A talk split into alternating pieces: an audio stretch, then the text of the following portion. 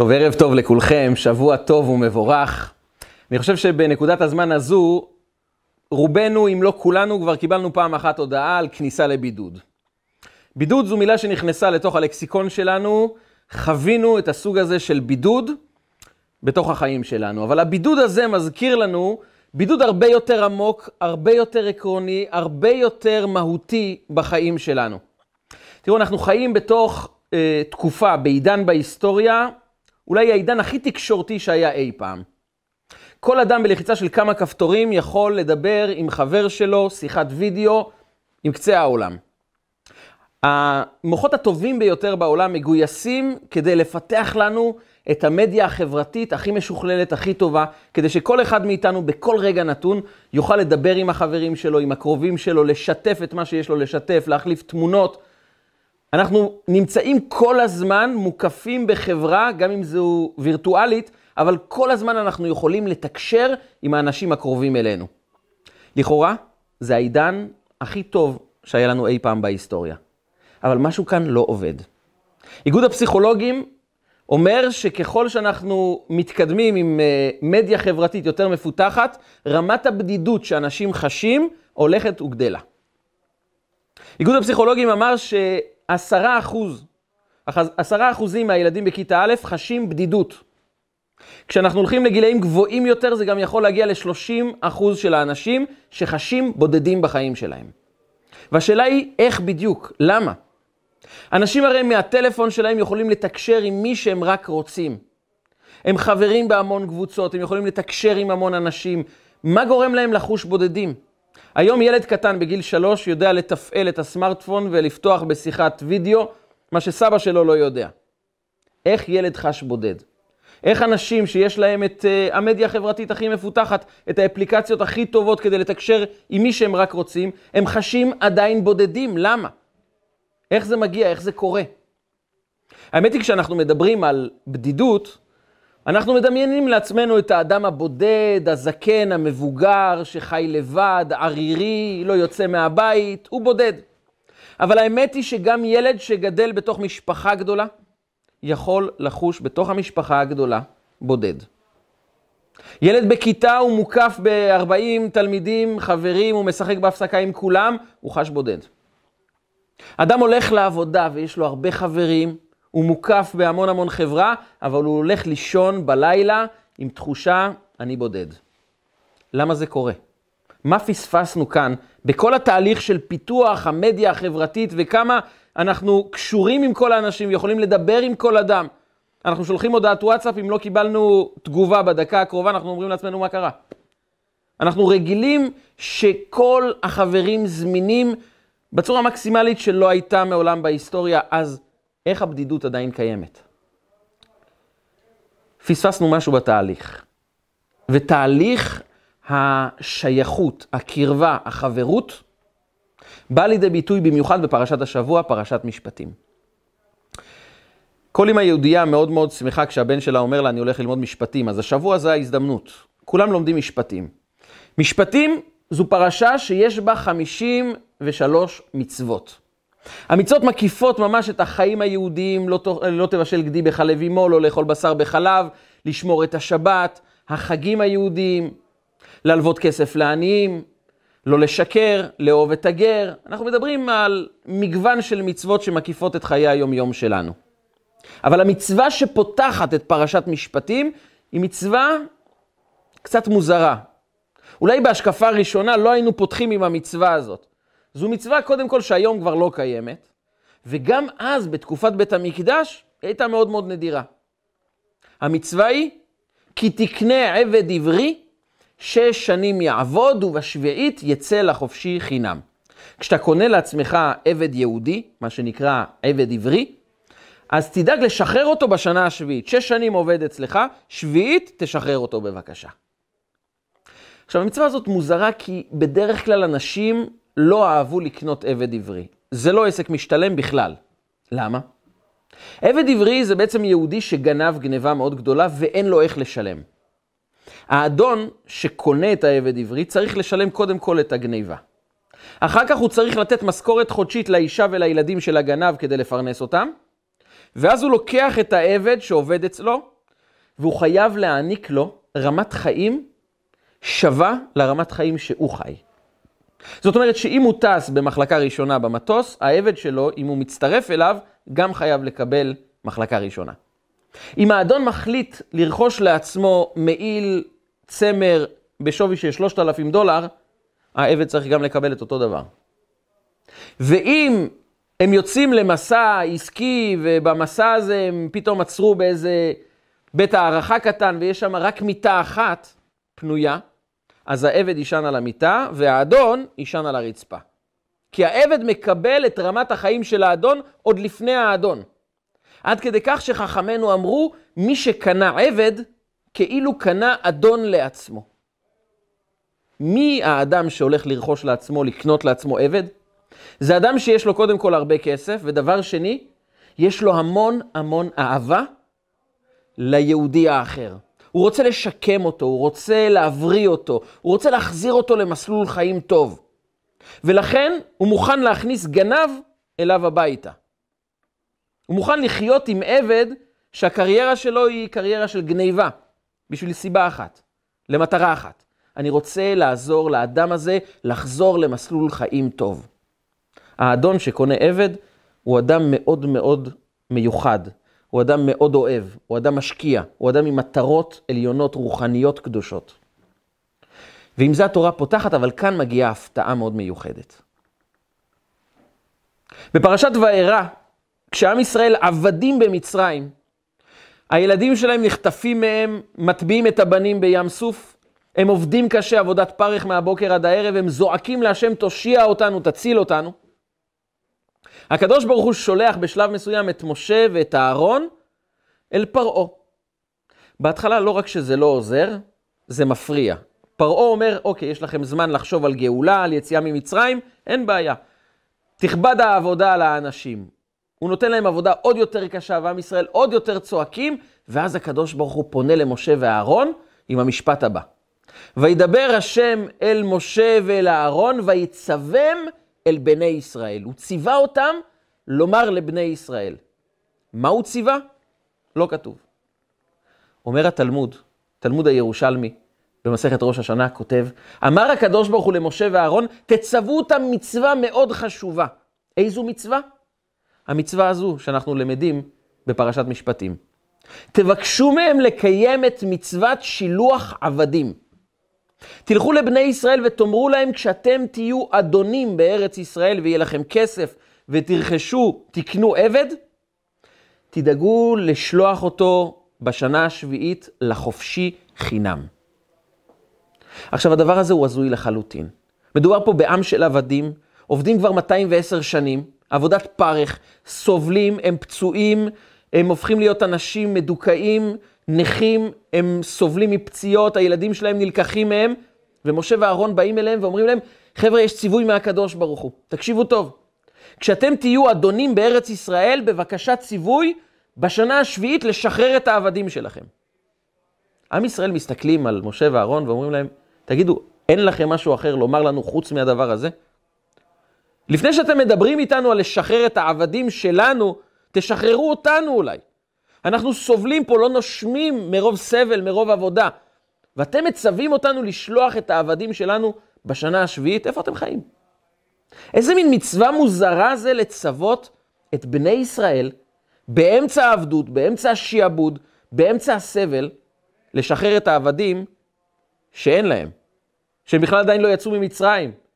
אין להם כסף לממן את עצמם גם בדברים הבסיסיים. על מה מדברים איתם? מה הקדוש ברוך הוא רוצה מהעם של העבדים באמצע השיעבוד שישחררו את העבדים? מה המסר שהקדוש ברוך הוא רוצה להעביר לבני ישראל? וכאן הקדוש ברוך הוא נותן לנו מסר שהוא בעצם המסר הגדול של פרשת משפטים. המסר הגדול של הפרשה שבאה להדריך אותנו בחיי היום-יום, היא נותנת לנו בסיס שממנו אנחנו יכולים לצאת ולפעול ולהתחבר עם אנשים אחרים סביבנו. בחיי היומיום שלנו. כי תקנה עבד עברי ששנים יעבוד, ובשביעית יצא לחופשי חינם. זה הציווי שהקדוש ברוך הוא ציווה את בני ישראל כשהם היו עוד במצרים. כי הקדוש ברוך הוא בא אליהם ואמר להם, אני מבקש מכם דבר אחד. כשאתם תשתחררו ותהפכו להיות אנשים עשירים ויהיה לכם עבדים, אני בטוח שהלב הטוב שלכם ירצה להשקיע באדם אחר. ירצה בטח לשחרר אותו בשנה השביעית, שיתחיל חיים חדשים, שיחזור לאשתו, לבניו. אבל אתם יודעים, כשאדון יש לו עבד, הוא לא באמת מבין מה זה חיים של עבד. הוא לא יודע להרגיש מה שמרגיש עבד. ואני מבקש מכם דבר אחד, עכשיו אתם עבדים, תשמרו את התחושה של העבדות הזו. תשמרו את התחושה של עבד, תזכרו מה מרגיש עבד. כי יום יבוא ואתם תהיו אדונים, תהיו אנשים עשירים ויהיה לכם עבד.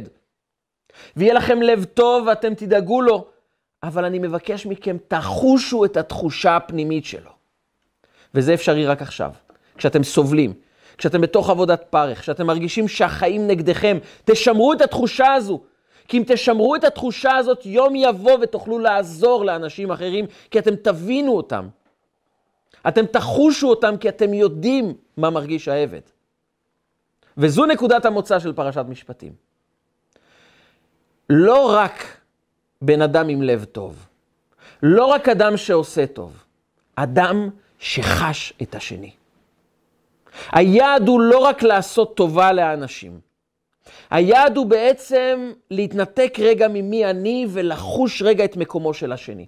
התורה מבקשת מאיתנו ליצור מימד חדש של יחסי עובד ומעביד. מעביד, אדון, בוס, שיודע מה עובר על העובד שלו, מתייחס אליו אחרת. פונה אליו בגישה אחרת. מבין מה עובר עליו. כי בוס, גם אם בהיגיון שלו הוא מבין דבר אחד, אבל הוא יודע לחוש גם את המקום של העובד שלו. אז הוא יודע לפנות אליו בצורה מסוימת, הוא יודע לוותר לו כשצריך לוותר. הוא יודע להבין גם את המקום שלו. ועובד שחש, שהמעביד שלו גם מבין את המקום שלו.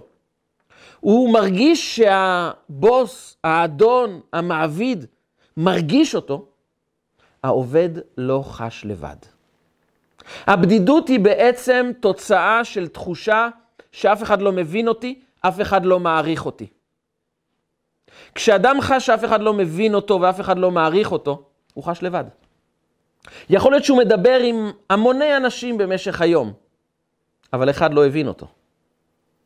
אם אין אחד שמקרין אליו הערכה, הוא חש בודד. האישיות שלי בודדה. מי מקשיב לי באמת? מי מעריך אותי?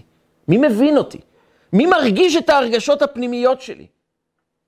גם אם ילד מקבל את כל המתנות שההורים נותנים לו, והוא חי במשפחה גדולה, האם הילד הזה קיבל תחושה שמעריכים אותו? האם הקשיבו לו הקשבה כזאת שאומרת לו, אנחנו איתך? או שאנחנו באים ואומרים לו, מה אתה מתלונן, תגיד תודה, אתה חי במשפחה טובה, ההורים שלך דואגים לך לכל דבר, יש לך מה שאתה צריך, תגיד תודה, באפריקה לילדים אין את, את מה שיש לך. אתה מקבל מה שאחרים לא מקבלים, תגיד תודה, מה אתה מתלונן? יכול להיות שזה אמת, יכול להיות שזה צודק, אבל בהרגשה של הילד, לא הבינו אותו. אז הוא בודד. הוא גדל במשפחה טובה, עם המון אחים ואחיות, הורים טובים, שדואגים לו באמת. אבל התחושה שהוא קיבל, זו תחושה שלא מבינים אותו. וכשלא מבינים בן אדם, הוא חש לבד. ואת זה התורה מבקשת מאיתנו בפרשת משפטים. לא רק תתרמו ותיתנו ותשקיעו ויהיה לכם לב טוב, תבינו את השני, תחושו את הרגשות שלו. וזו המיומנות אולי הגדולה ביותר של אדם בקשר בין איש לאשתו, ביצירת משפחה, ביצירת חברה. היכולת להקשיב באמת. ולהקשיב זה לא רק אה, אדם שיושב על הכורסה, פסיבי, ומקשיב, דבר, הנה, אני הקשבתי, הבנתי אותך.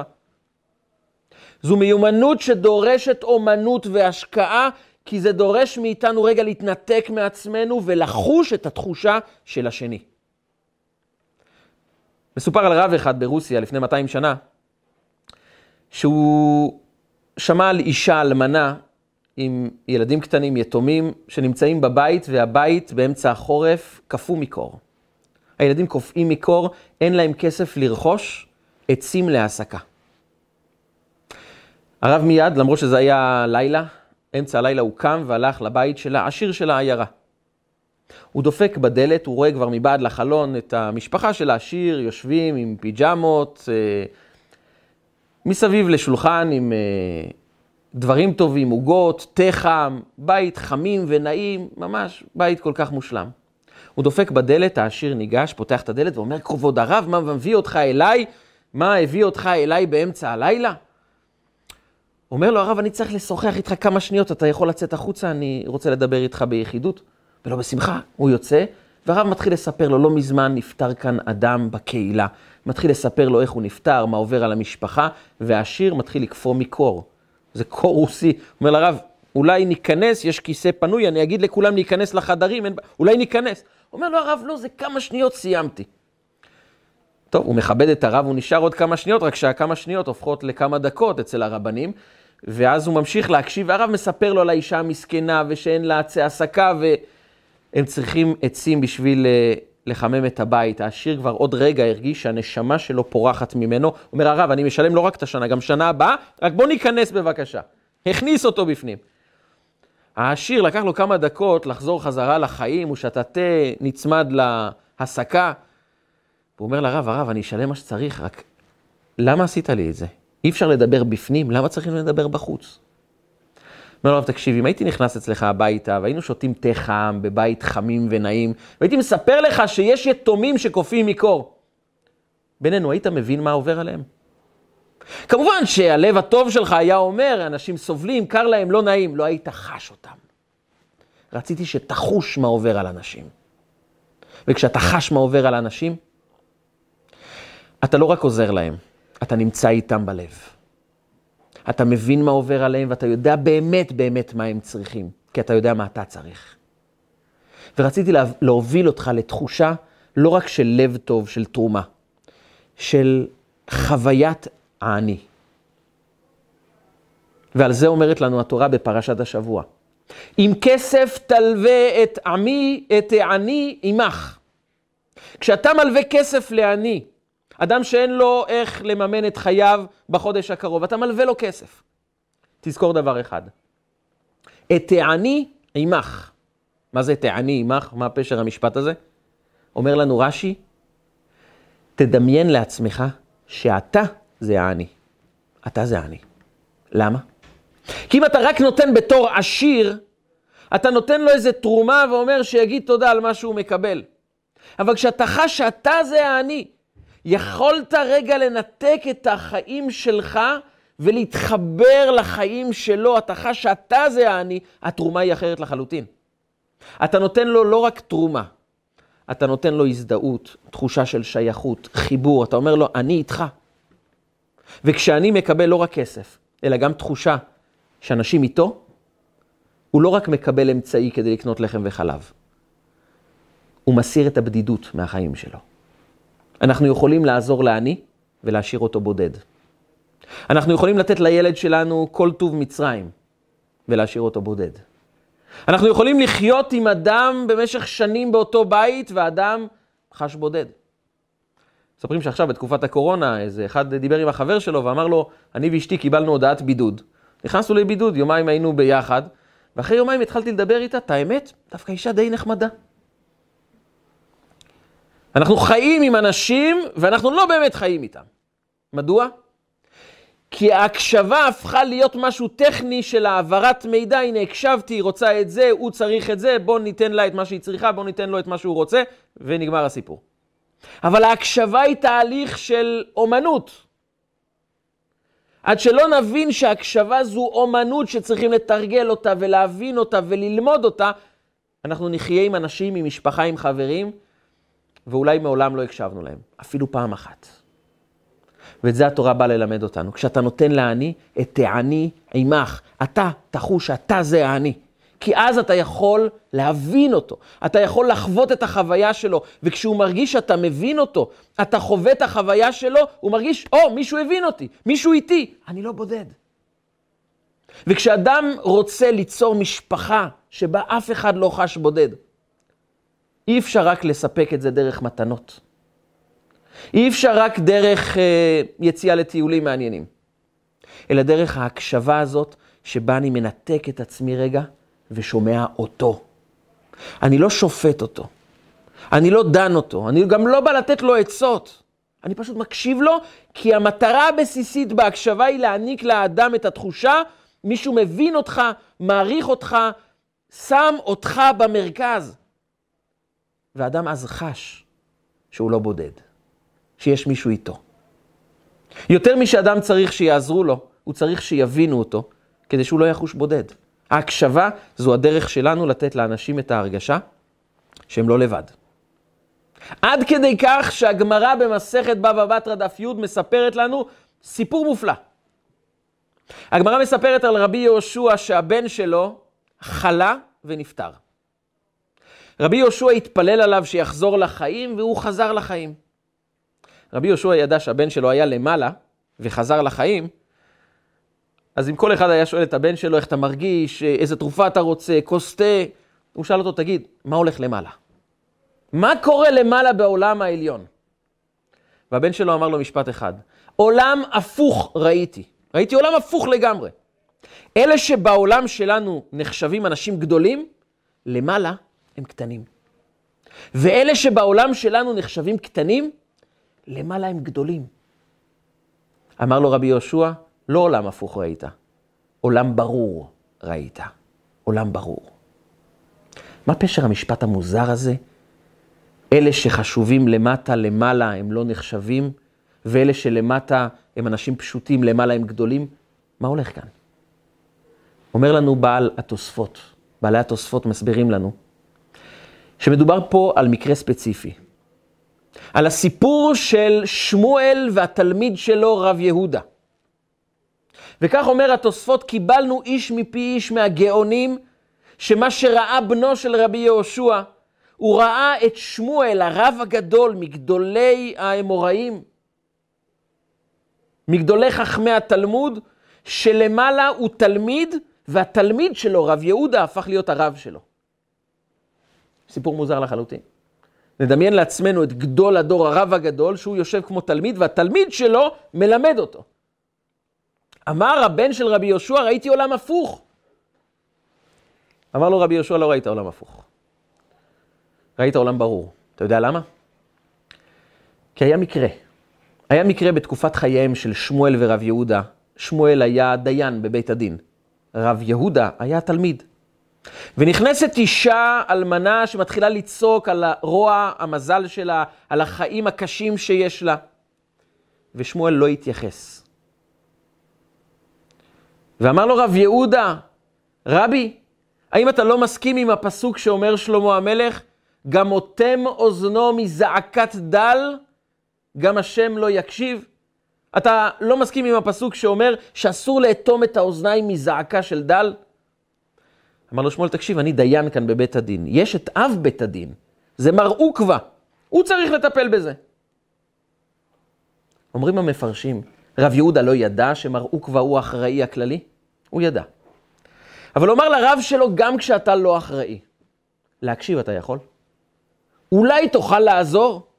גם אם לא תעזור, ההקשבה אולי תעזור לאישה הזאת. רבי, למה אתה לא מקשיב לפחות?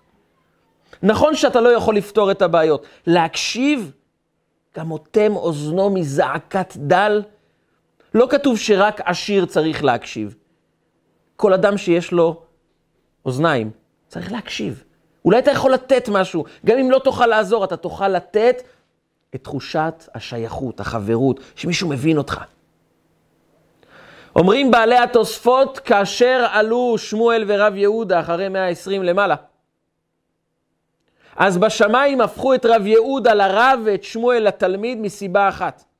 מי שמבין מהי הקשבה, הופך להיות האדם הגדול. מסיבה אחת. כי הוא הופך אנשים אחרים לגדולים. ומי שיודע להקשיב לשני, זה האדם שיודע להעביר את התחושה לשני, אתה גדול. אתה כל כך גדול שאני עוזב את כל מה שיש לי בחיי בשביל לשמוע אותך, בשביל להרגיש אותך, בשביל להבין אותך. וכשאדם חש שהוא כל כך חשוב, שמקשיבים לו, שמבינים אותו, הוא הופך לגדול, הוא הופך לבעל ערך. אז מי שהופך אנשים לגדולים, הוא האדם הגדול באמת. אמר לו רבי יהושע, עולם ברור ראית. כי בעולם שלנו הוא היה תלמיד, אבל בעולם האמיתי, מי שיודע להקשיב, הוא האדם הגדול באמת.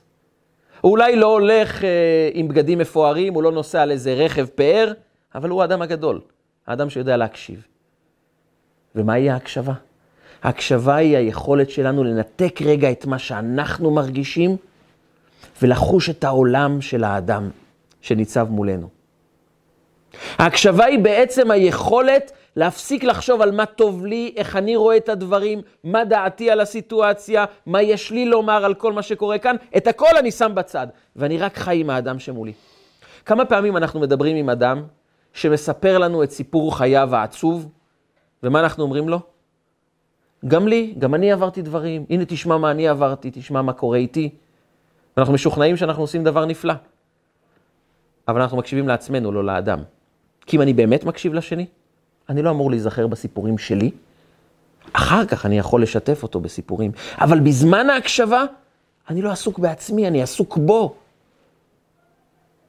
יש הקשבה שנקראת אה, הקשבה אוטוביוגרפית. אנחנו מקשיבים לשני ואנחנו שומעים את הסיפור של החיים שלנו. אנחנו נמצאים בתוך עצמנו ולא אצל השני. אנחנו מתחילים להעניק עצות. אנחנו מתחילים לומר לאדם, תשמע, זה לא היית בסדר. זה היית צריך לעשות ככה. למה עשית את זה? מתחילים לשפוט. עכשיו, הכל נכון. זה גם מזכיר לנו סיפורים מעצמנו. אנחנו גם חושבים שמה שהוא עשה אולי זה לא בסדר, יש לנו עצות מאוד מאוד טובות, זה המקצוע שלנו. אבל זה השלב השני. השלב הראשון, תן לאדם את ההרגשה שאתה מבין אותו, שאתה חש אותו. תיכנס רגע לחייו. ואת האומנות הזו הרבה פעמים אנחנו מפספסים. אנחנו נותנים עצות כל כך טובות. אנחנו חושבים שיש לנו הרבה הרבה מה לומר, אבל אנחנו לא יודעים להקשיב. והקשבה זו אומנות. כי זו האומנות של ויצבם אל בני ישראל. תשמרו את התחושה של העבד. תחושו שאתם האני. זו אומנות כי זה דורש ממני רגע להתנתק ממסגרת החיים שלי. ממה אני חושב, מהם התיאוריות שלי, מהם העצות שיש לי לתת לעולם, ורגע, אתה לא הסיפור, הוא הסיפור. וכשאתה חש שהוא הסיפור, אז אתה יכול להעניק לו את התחושה שיש לו שייכות, יש מישהו שמבין אותו. ואז גם תדע איך באמת באמת לעזור לו. לא כי אתה מבין מה אתה רוצה ומה אתה חושב שטוב. ואז העצות הן נובעות מזה שאני חושב שלי היה הכי טוב כזה דבר. אבל מה טוב לו? אולי בשבילו הוא צריך משהו אחר? אבל לזה אני אוכל להגיע רק כאשר באמת אני אקשיב לו, רק כאשר באמת אני אהיה איתו. שאני אחוש את השני. מספרים על אחד מגדולי הרבנים, שבערב פסח הגיעה אליו ילדה קטנה עם שאלה הלכתית ערב פסח. עכשיו, ערב פסח זה הזמן הכי עמוס אצל רב, השאלות הכי כבדות, הכי קשות, באים אליו, ובאה ילדה עם שאלה. באמת, כבוד הרב, אמא שלי שלחה אותי לשאול, האם אפשר לצאת ידי חובה בארבע כוסות היין ששותים בליל הסדר, במקום ביין בחלב. האם זה אפשרי? עכשיו, זה דיון הלכתי מאוד מאוד מעניין, מאוד מרתק. הוא כמובן, הייתה לו תשובה הלכתית אה, ברורה. אבל הוא אמר לה, תחכי רגע, זו שאלה כבדה, אני צריך אה, לבדוק את זה. יש לך כמה דקות? היא אמרה לו, כן. חיכתה, הוא שעה נכנס לתוך הבית, ואחרי שעה יצא עם תשובה. התשובה הייתה נראית בגודל של ארגז. בתוך הארגז היה מצות, היה בשר, היה דגים, היה יין, היה גם אה, תפוחי אדמה, ממתקים לילדים, אגוזים, שקדים. והוא אמר לה, תגידי לאמא שזו התשובה. הוא אמר לעצמו, רגע, אם אישה שואלת אם אפשר לצאת ידי חובה עם חלב בליל הסדר, סימן שבשר הם לא הולכים לאכול, כי לא אוכלים בשר בחלב. אז אין להם בשר ואין להם יין. אז השאלה היא לא שאלה אם אפשר לשתות ארבע כוסות של חלב במקום יין. השאלה האמיתית היא, אם אני חש את השני, זה רבי, אין לנו כסף, אין לנו אוכל, אין לנו כלום בבית. ובתור רב, הוא ידע להתנתק רגע מהחיים שלו, מהדעות ההלכתיות, ולחוש מה עובר על השני. והתשובה היא לא תשובה הלכתית, היא תשובה פיזית של ארגז מזון. זה כאשר חשים את השני. וכשאני חש את השני, אני מעניק לו את התחושה, אתה לא בודד, אתה לא לבד. כי כשאותה אישה אלמנה קיבלה את ארגז המזון, היא לא רק קיבלה אוכל, היא קיבלה תחושה שמישהו מבין אותה. וכשאדם חש שמבינים אותו, זו התחושה הטובה ביותר שיכולה להיות. כי זו תחושה שאני לא לבד. שיש מישהו שמבין אותי. ולכן כאשר אנחנו מקשיבים לאדם, אנחנו צריכים לזכור לעצמנו את מה שאומרת המשנה בפרקי אבות. שבעה דברים בחכם. יש לחכם שבעה תכונות, ואחת מהתכונות המאוד יפות אצל החכם, אינו נכנס לתוך דברי חברו. אינו נבהל להשיב. יש לפעמים שאנחנו משוחחים עם מישהו, והוא מיד נכנס לתוך הדברים שלנו ואומר את מה שהוא רוצה לומר. סיימנו לשאול שאלה, באותו, באותה שנייה, באותו רגע, יש לו כבר מה לומר. יש לו הרצאה שלמה מוכנה. יש לו כבר תיאוריה מובנית. איך זה קורה? מאוד פשוט. בשעה ששוחחנו איתו, הוא כבר התחיל לחשוב מה דעתו על העניין. הוא כבר פיתח את הגישה האישית שלו למה שקורה. הבעיה? הוא לא הקשיב. חכם אינו נכנס לתוך דברי חברו לא רק בשעה שהוא מדבר, לא רק במילים כשהוא מדבר אני נכנס לתוך דבריו. גם במחשבה הוא לא נכנס לתוך דברי חברו. הוא לא נכנס לשום מקום, הוא לא נכנס לתוך הדיבור של החבר שלו. לא בדיבור ולא במחשבה. הוא נמצא במקום אחר. אני כבר לא פה, אתה פה. וכשהוא סיים לדבר, רק אז אני מתחיל לחשוב. ולכן הוא לא נבהל להשיב. אין לו מיד תשובה, כי הוא פשוט לא חשב על זה. הוא לא חשב על כלום. לא אני חושב, לא אני נמצא, רק אתה נמצא. וחילופיהן, אומרת המשנה, בגולם.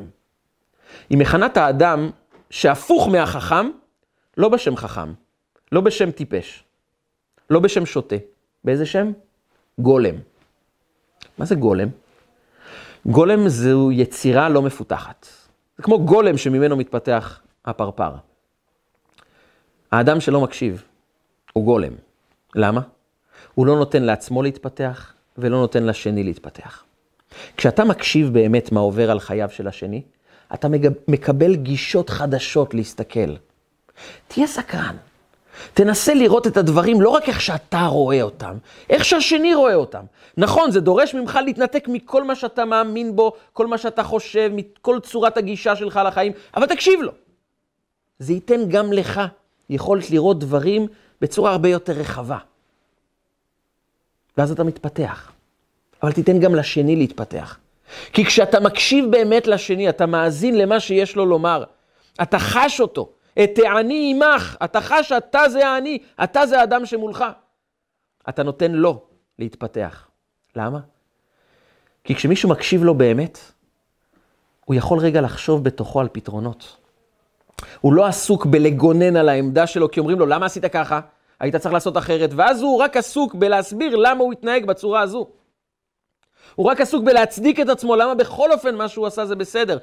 ואין לו זמן לחשוב על מה הפתרון. והרבה פעמים הפתרונות נמצאים אצל האנשים, הם לא זקוקים לנו. אנחנו ברוב המקרים, אולי בכל המקרים, לא יותר חכמים מהאדם שמולנו. הוא מספיק חכם כדי לדעת מה טוב לעצמו. תקשיב לאדם, תן לו את התחושה של השייכות, של הערכה. האדם ידע כבר למצוא בתוכו את התשובות. וחילופיהם בגולם, כי גולם זה אדם שלא מקשיב, שמשאיר תמיד את הסיטואציה בתבנית הגולמית שלה, בתבנית הבלתי מפותחת שלה. והחכם לא נבהל להשיב.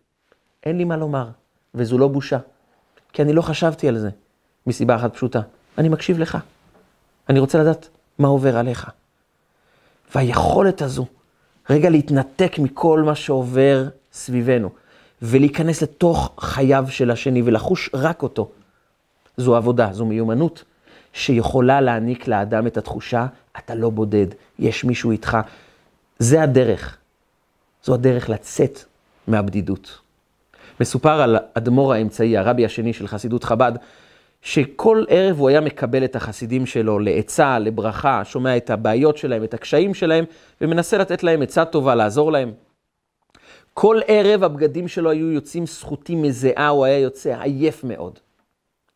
והמשרת שלו לא הבין ממה הוא כל כך עייף. אתה יושב על כיסא, שומע אנשים, מדבר איתם, ונראה כאילו רצת מרתון. הוא בא ופנה לרבי ואמר לו, רבי, ממה אתה כל כך מזיע, ממה אתה כל כך עייף? לשבת לדבר זה כל כך מעייף? אנחנו יכולים לדבר שעות. זה לא מעייף אותנו. הסתכל עליו הרבי ואמר לו, כשאני מקשיב לשני, אתה חושב שאני רק מקשיב? אני צריך להוריד את כל האישיות שלי, את כל המציאות שלי, וללבוש על עצמי את מציאות חייו של השני. ואחר כך אני צריך להתבונן איך חשים באותו, באותה סיטואציה. ואז מתוך זה אני מוצא איזה פתרון. ואז אני חולק את הפתרון עם האדם האחר, ואז אני יוצא מהדמות הזאת וחוזר להיות מי שאני, וככה עם כל אדם ואדם. אני יוצא מעצמי ונכנס לאדם אחר. זה תהליך קשה, זה תהליך שדורש המון המון השקעה. זו הקשבה שכמה פעמים עשינו אותה בחיים שלנו. וזו הדרך להעניק לאדם את התחושה, אתה לא בודד. כי גם אם אדם רעב וצמא, כשמישהו מבין אותו, כשמישהו חש אותו, הוא יכול לעבור כל משבר בחיים שלו. ועם זה פותחת פרשת משפטים. כי תקנה עבד עברי. אתה זוכר? היית עבד. זו המצווה הראשונה. מה שאתה היית, אתה תוכל להבין דרך החוויה האישית שלך מה עובר על השני. וגם אם לא עברת את החוויה הזאת, שכל עם ישראל יעברו רק חוויות טובות, תנסה לחדור לתוך חייו של השני, תנסה להבין אותו. אבל זה לא יכול להיות כל עוד שתישאר בעמדה שלך, בצורת הראייה שלך, לנתק, להוציא החוצה, להתנקות, להפוך להיות לוח לבן חלק, להיות אדם שאין בו שום דבר. זה לא רע, אנחנו לא חייבים להיות האנשים שכל הזמן יש להם תיאוריה ברורה על כל מה שקורה. לא, אני לא יודע, אני יודע מה אתה אומר. וכשאנחנו יוצרים חלל ריק, יש מקום לעוד אדם להיכנס. וכשיש מקום לעוד אדם להיכנס, אנחנו נלחמים בבדידות ויוצרים שייכות וחברות אמת. הרב משה ויינברגר, זיכרונו לברכה, חי בניו יורק, והוא סיפר יום אחד את סיפור חייו שהתחיל לפני מלחמת העולם השנייה בפולין, הוא גדל בבית מאוד עני. אבא ואימא שלו היו עניים מרודים, והם השתוקקו שהבן שלהם, משה, ילמד בישיבה המפורסמת של רבי שמעון שקופ. זו הייתה ישיבה מאוד מאוד מיוחדת בעיירה גרודנה, והם שלחו אותו להיבחן כדי להתקבל לישיבה, אבל אין להם כסף לשלם לו לא כרטיס לרכבת ובית, וגם לא אה, סוס ועגלה, אז הם אמרו לו, תקשיב, תתחיל ללכת, ובדרך תבקש מאנשים שישלמו לך קצת נסיעה, אה, אולי כרטיס לרכבת, אולי על סוס, ותצעד לכיוון העיירה גרודנה בשביל להתקבל לישיבה. נתנו לו כמה סנדוויצ'ים, ואמרו לו, כשאתה רעב, תבקש תרומות מהאנשים, אין לנו משהו אחר. אבל בבקשה, תתקבל לישיבה ותיכנס ללמוד תורה. הילד שגדל בעניות מאוד מאוד גדולה, קיבל את זה וצעד לישיבה.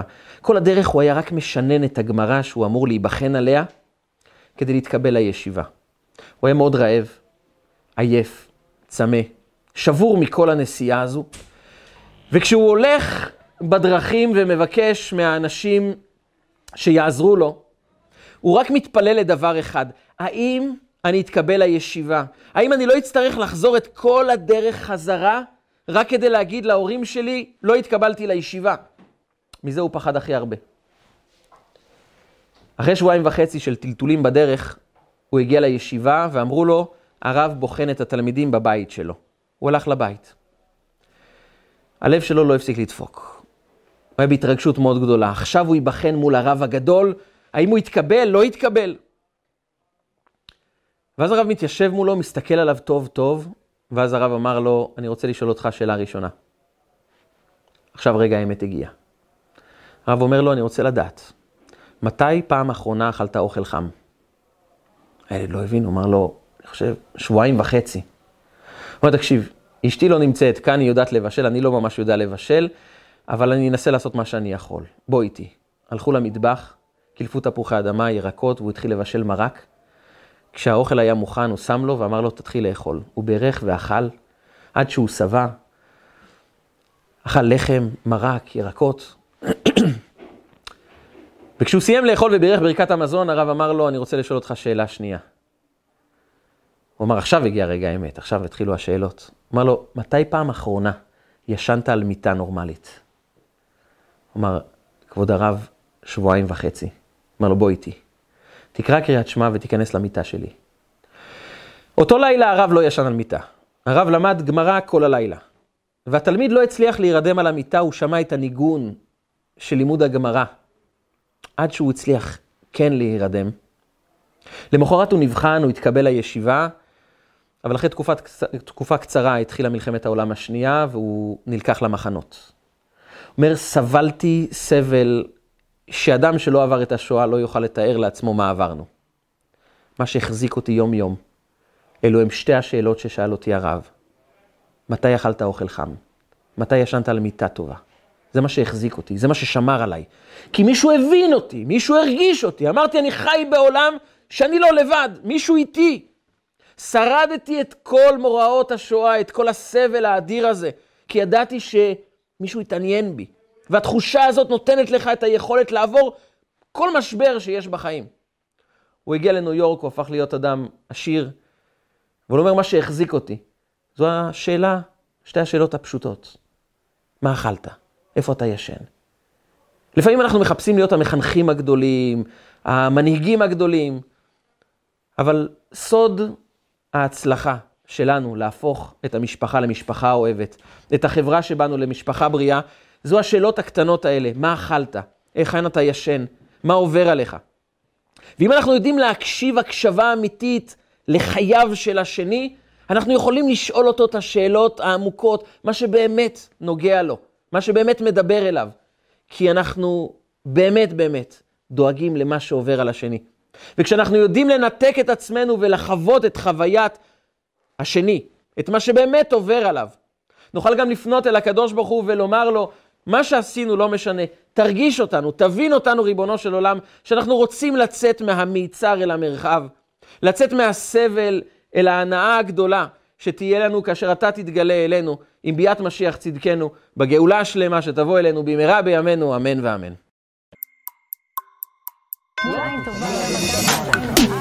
רגע של חוכמה, רגעים קצרים ומשנה חיים. הצטרפו אלינו, הרשמו לערוצי רגע של חוכמה ביוטיוב, בפייסבוק, באינסטגרם ובוואטסאפ.